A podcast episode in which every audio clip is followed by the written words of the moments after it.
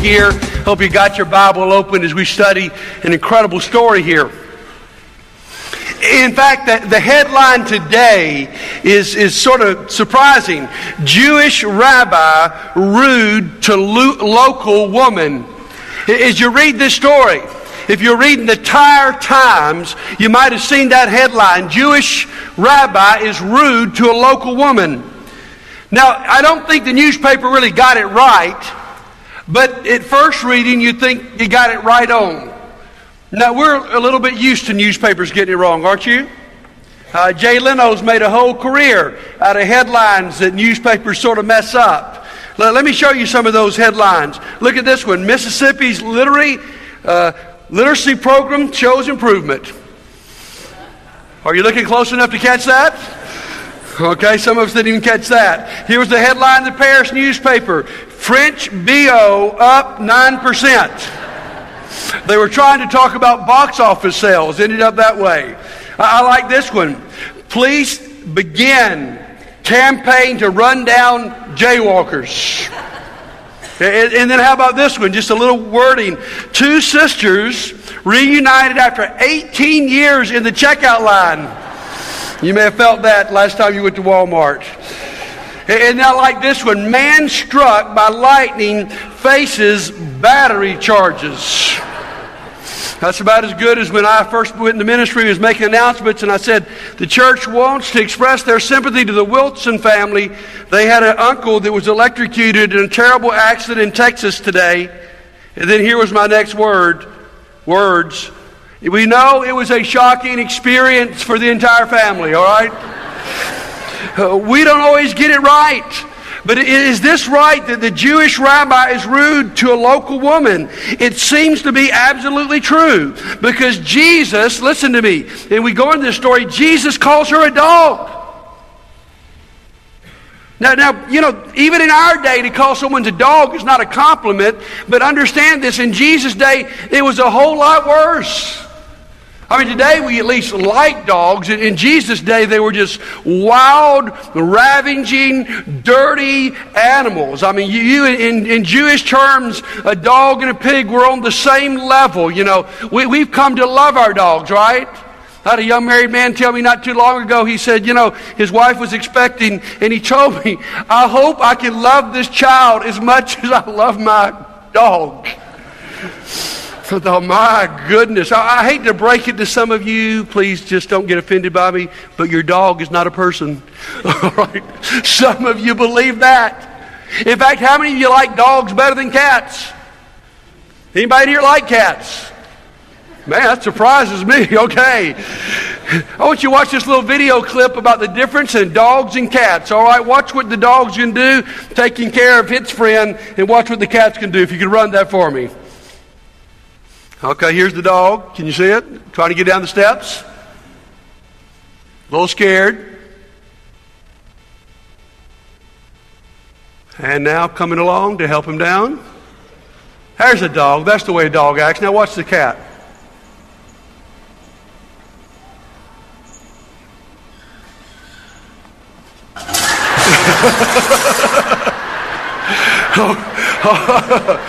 okay.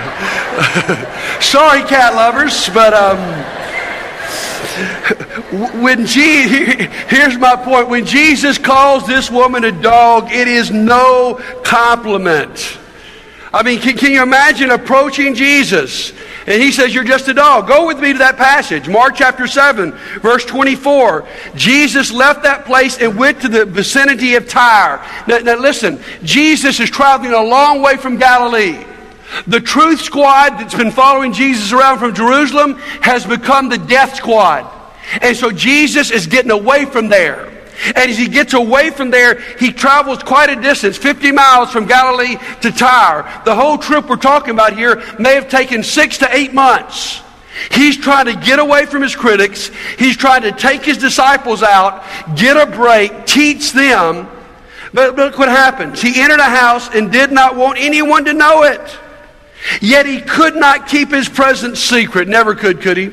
We remember back in Mark chapter 3 when Jesus is doing mighty miracles. There were some people from Tyre who'd come all that way to see Jesus. So word is spread.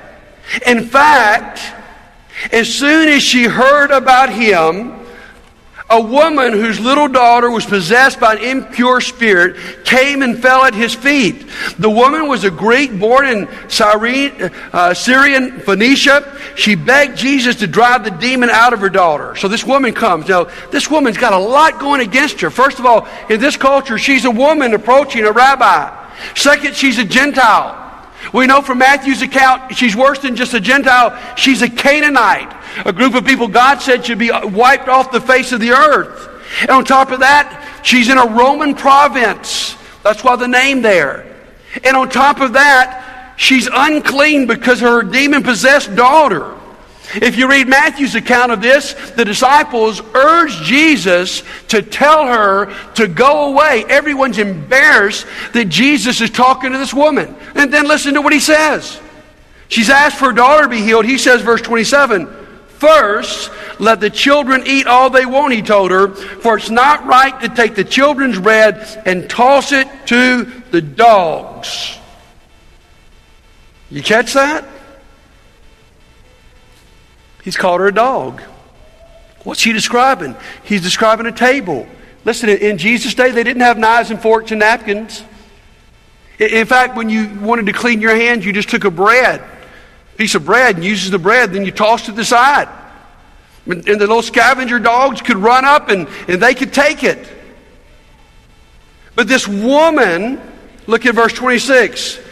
I mean, the rest of verse 20, verse 28, what does she do? Lord, she replied, even the dogs under the table eat the children's crumbs. She's not turning away. I mean, I think, I think I'd have been offended if Jesus says, you know what, you know, you're just like a dog seeking the crumbs. I mean, in Matthew's edition, Jesus says, the gospel is meant for the Jews first, then the Gentiles. what's Jesus trying to say here, guys? he's not really trying to be rude, I don't think. He's just trying to say the timing is not right. I've been sent to the Jews. I've come over here to Gentile territory to get a break and to teach my disciples, and the timing is just not right. And the woman says, I do not care about your timing. I don't care about this little cute little parable you've just told. You're not going to throw me off by this analogy, Jesus, because, you know, the children do eat first. I'm okay with that. I know I don't really belong at this table, but is it not right to take the children's bread and toss it to the dogs? I mean, you call me a dog, I'm even okay with that. You're not getting by with this that easily, Jesus. I know the children are fed first, but can you give me a few scraps from the table? That's all I'm asking for. I love my daughter. That's what I know. While she comes back at Jesus. And let me tell you something Jesus loved it. Uh, the, the, next verse, verse 29. Then he told her for such a reply. Some translations say there, that is a wonderful, incredible answer. Jesus is excited. He says, The demon has left your daughter. She went home and found her child lying on the bed, and the demon gone. Listen, Jesus loved the back and forth. What's going on here? Is Jesus really being rude? I'm not sure Jesus is being rude. A, a, lot in this story would have to do with Jesus' facial expression and his voice tone. And, and, I honestly believe when Jesus says, you know, the children get the bread first, not even the dogs. I, I, my, my belief reading this is there's sort of a smile on Jesus' face. There's a little bit of sarcasm. You know, sarcasm is a spiritual group, gift, don't you? I mean, Jesus, Jesus is, um, Jesus is sort of being playful with this woman.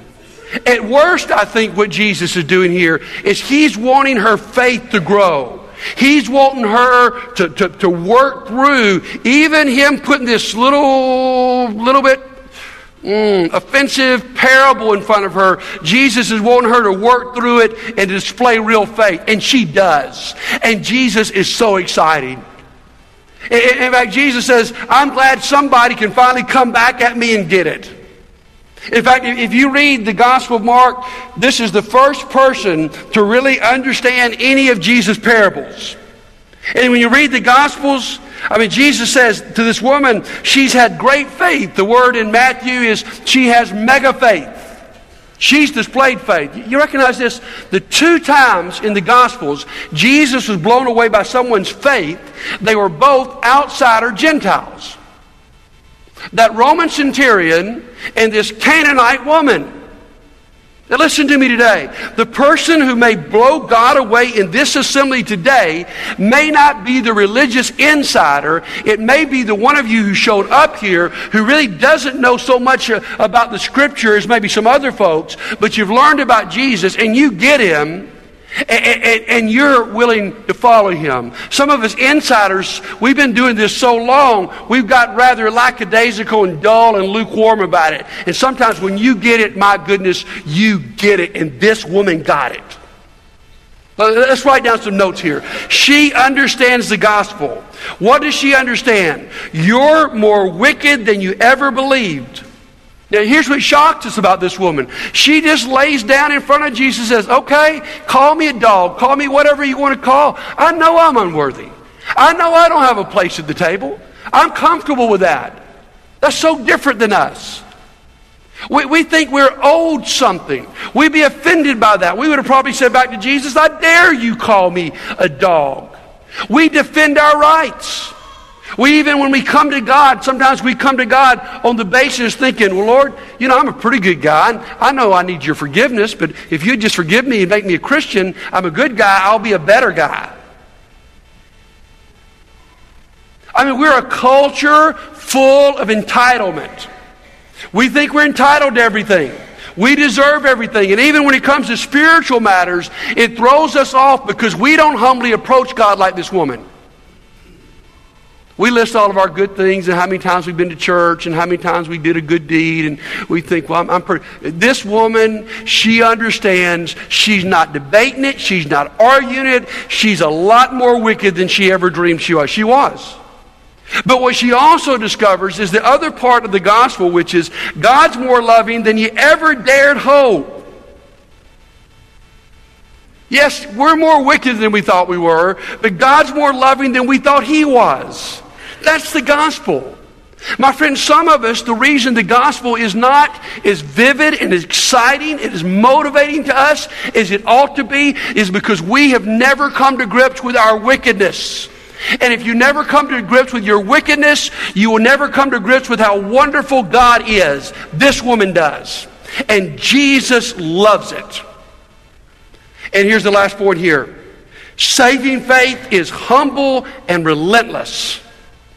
There's a barrier here, even a barrier put up, it seems, by Jesus. And she has so much faith, she's like, I, am not slowing down, Jesus. I want my daughter healed. I believe you can do something. I know I don't deserve to be here. That's not even a question whether I deserve to be here or not. I know that.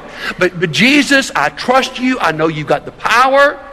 I'm going to humble myself before you, and I'm going to relentlessly. The, the word there is that she kept on begging. She didn't ask once, she didn't ask twice, she didn't ask five times. She kept on begging Jesus. Guys, and that's the kind of faith that God's looking for today.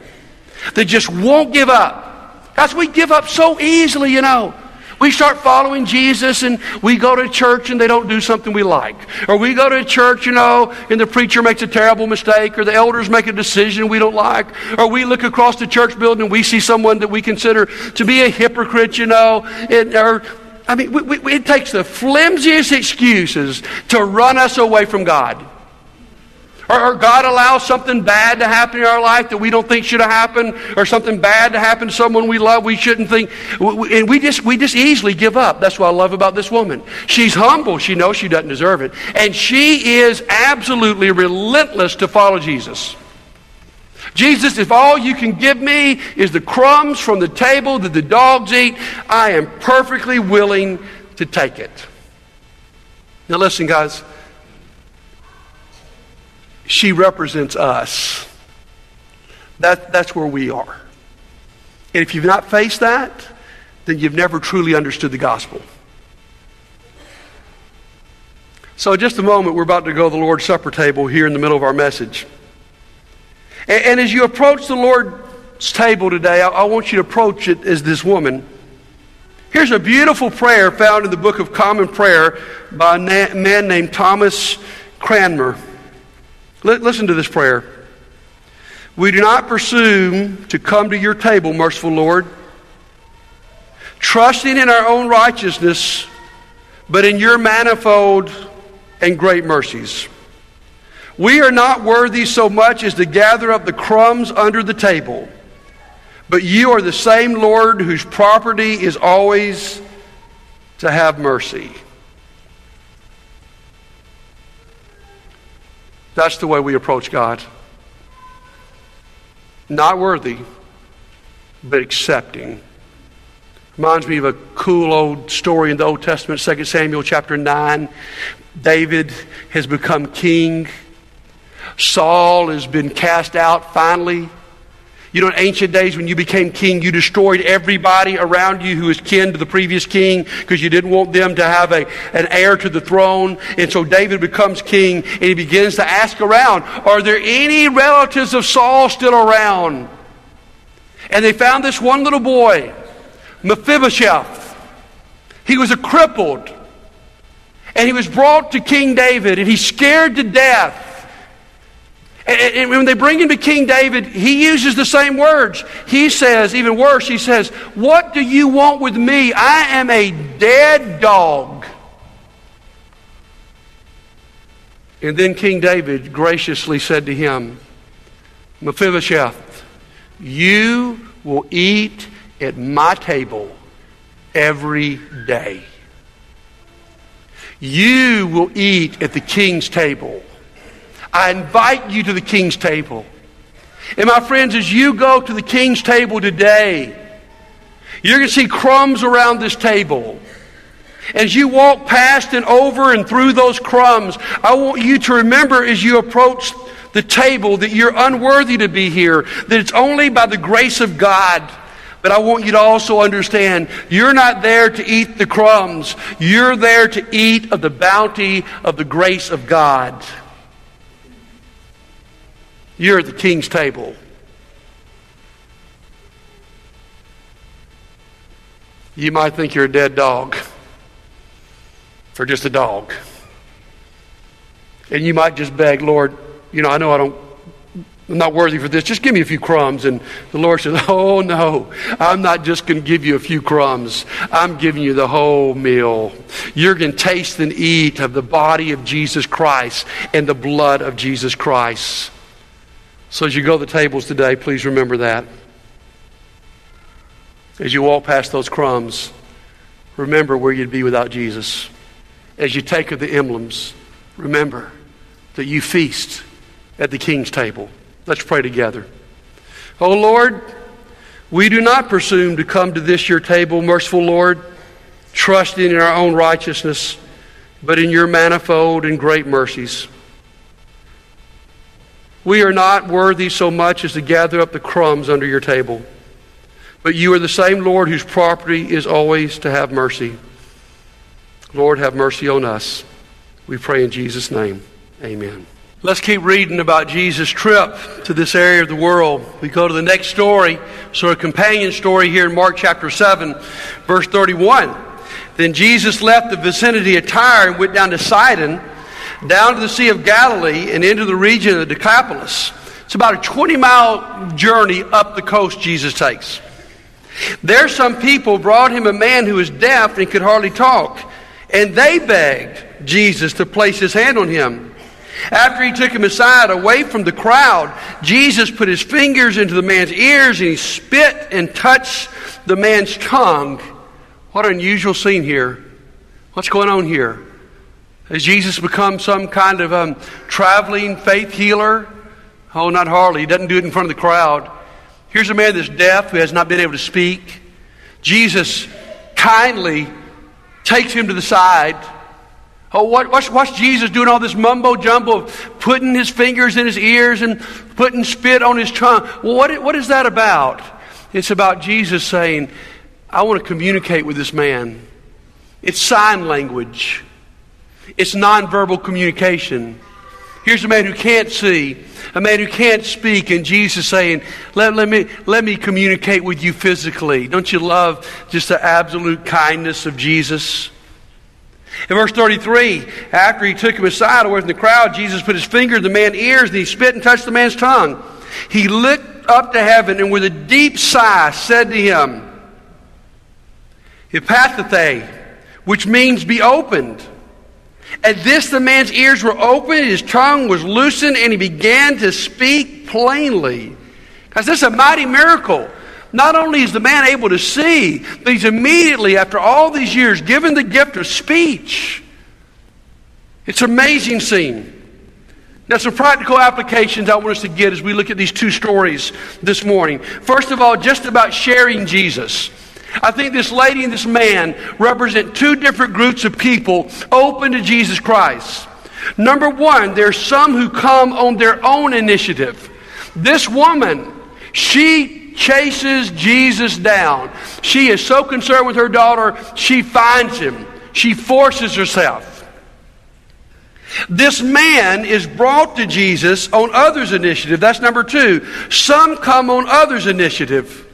The man that comes, maybe he's hopeless by this point in his life. But his friends and his family, they're not hopeless. And so they bring him to Jesus. Guys, let me say to you today that people still come to Jesus the same way. Some people come on their own initiative. I had a young man, I don't even know this week how he got my cell phone, but after last Sunday, he was touched and he called me up and he said, Man, I, have been out of church a long time. My life's not where it ought to be, and uh, I, I, know I need to get right. Tell him, he says to me, You tell me what to do. I like this guy, all right? I said, there, there's, a, there's a small group that meets tonight at this house. Go to that small group. And he went. There's this class called Landmark 101 on Sunday, and he's coming. Man, he was seeking it out. There are other people who come to God not on their own initiative, but because somebody else cared enough about them to go for them. We talked a lot last Sunday about our brother John Picken. I cannot tell you how God has been using his premature departure to really move in a lot of lives. I could tell you so many stories. I want to read to you what a friend named Bert wrote about, about John. Bert works at Papa John's Pizza. He's invited to John's small group. He says, I moved to Montgomery almost two years ago and immediately began to look for a group of believers to grow with. I was very disappointed with everywhere I looked, and I want to elaborate beyond that. I work at a convenience store for a few hours a week for my second job, and a few months ago, I was just sitting there bored with not much hope in my entire being about finding a group I could relate to in Montgomery. All of a sudden, this guy named John Picken comes walking the door. He brings a couple items to counter, and within 30, within 30 seconds, he's telling me his testimony. In a matter of a few minutes later, he's telling me about this Bible study he goes to, telling me that I should really check it out. He gets my number. Not long afterwards, I finally find what I'm looking for. A group of guys choosing to go the narrow way and walk in the light. A group of guys that pull for each other, believe in each other, pray for each other, and seek God earnestly. Matthew 12, 20 says, A smoldering wick he will not snuff out. John may be the one reason I truly believe that verse is true. I was a smoldering wick, a dying flame that night. John walked in my store and invited me to join his Bible study. Instead of being snuffed out, my flame was rekindled in the Spirit. And the few conversations I've had with John the weeks after we met were a continuation of that flame. I've missed only one meeting since I started the Bible study for good excuse. Well, I was on the phone Thursday night telling a friend of mine to pray about John being missing. I told her the same story about how I met John. I told her that when God sent him into my store, I was ripe for the picking. And it didn't even dawn on me until after I said those words that is John's actual last name. I will forever praise and thank God for John and will always remember his bold witness and impact he had on my life. God's peace be with his family during this time. My friends, there are people out there who need Jesus who we've got to take the initiative with. Oh, there are a few people that they're going to they're going to come find us. But there are more people that we've got to take the initiative. And I ask you this morning, who are you taking the initiative with to, to lead to Jesus? Who are you walking in that convenience store and saying something about the Lord? Who are you inviting to church? Who have you had a spiritual conversation with over the past week? My friends, we live in a lost world. And we've got this incredible good news of Jesus. That yes, we're more wicked than we thought we were, but He's a whole lot better than we thought He was. And we've got to be sharing it. And I want you to notice here, when it came to these two people, that Jesus treated each one differently. With, with this woman, he's almost abrasive. I mean, he's trying to, to, to, teach her to have strong faith, and he, he comes on strong. You know, with this man, he's melt in your mouth sweet. Why? Because he knew what this woman needed and he knew what this man needed. And that's what I want you to know about Jesus in your life today. He knows what you need. Some of you need just God to put his arm around you or his people to put an arm around you and tell you it's okay and we love you. Some of you need a good, swift kick in the rear to say you need to wake up and follow God. I'm telling you, whatever you need in your life today, Jesus will give that to you. But here are two attitudes to close out that will keep you from approaching and sharing Jesus. Either approaching Him or sharing Him. Number one, you can have a superiority complex and be too proud. There's so many people who know they're not right, know they need to get right with God, but they're too proud. That's what I love about this woman. She dishes all pride. Lord, if you want to call me a dog, call me a dog. Lord, I know I'm just worthy of the crumbs, but Lord, I want more than that. I want you. And many of us are held back because of a superiority complex. We're just too proud. And on the other hand, some of us are held back because of an inferiority complex. We're too self absorbed. Where on this hand, I, I, don't want to embarrass myself. Over on this side, I, I just think I'm too pitiful, you know. I, I, I know I'm not deserving, and I don't really think God wants anything to do with me. Can these stories tell you that He does want something to do with you?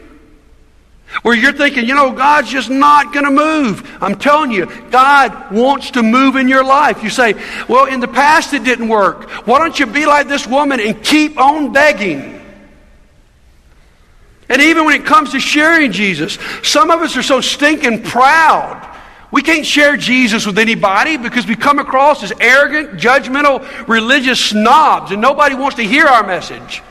We've forgotten that we deserve the crumbs and, and some of us, you know, you know, we, we're just so self-absorbed. We're so into our own pity and our own life that we don't even notice the people around you. Do you notice the problem with both of these options? They're both selfish. They're both self centered, where the selfishness comes out in arrogance and pride, or the selfishness comes out of being so self absorbed you don't even notice the people around you. And guys, when it comes to us being bold for God, we got to get past that. You know what happens with this man and this woman is they decide it's not about them, it's about Jesus. Who cares about me? It's about Jesus. I just want to get to Jesus.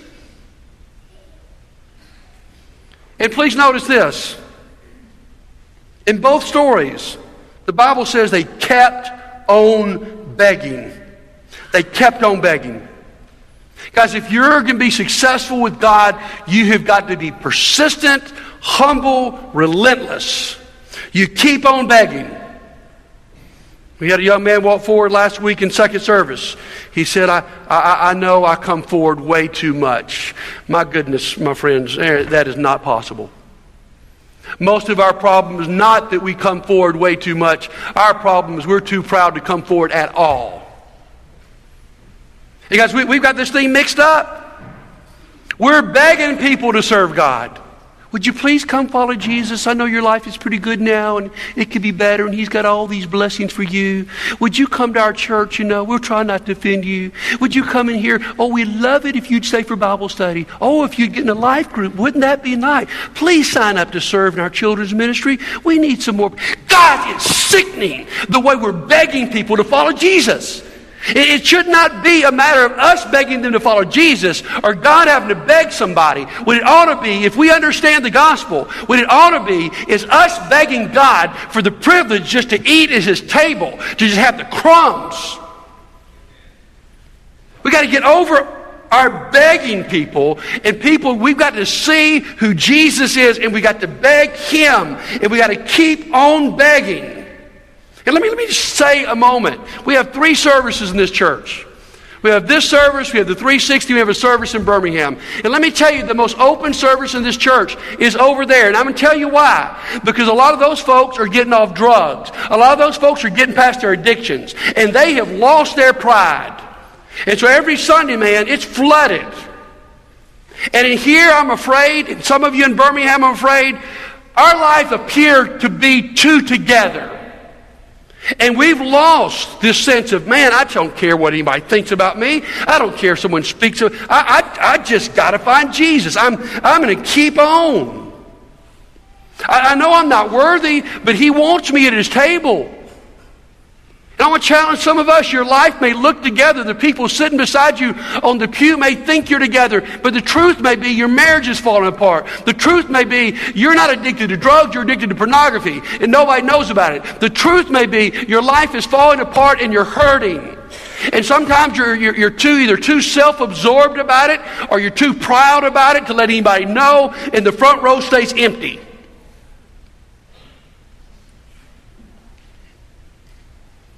So why don't you come today? Why don't you say, I know I'm not worthy. I know I'm not worthy. But you invited me to the table. Because listen to me, guys. On the cross, the Son of God was cast away from the table. The Son of God was cast away from the family of God. He was cast away from fellowship with his Father. On the cross, the Son of God became a dog.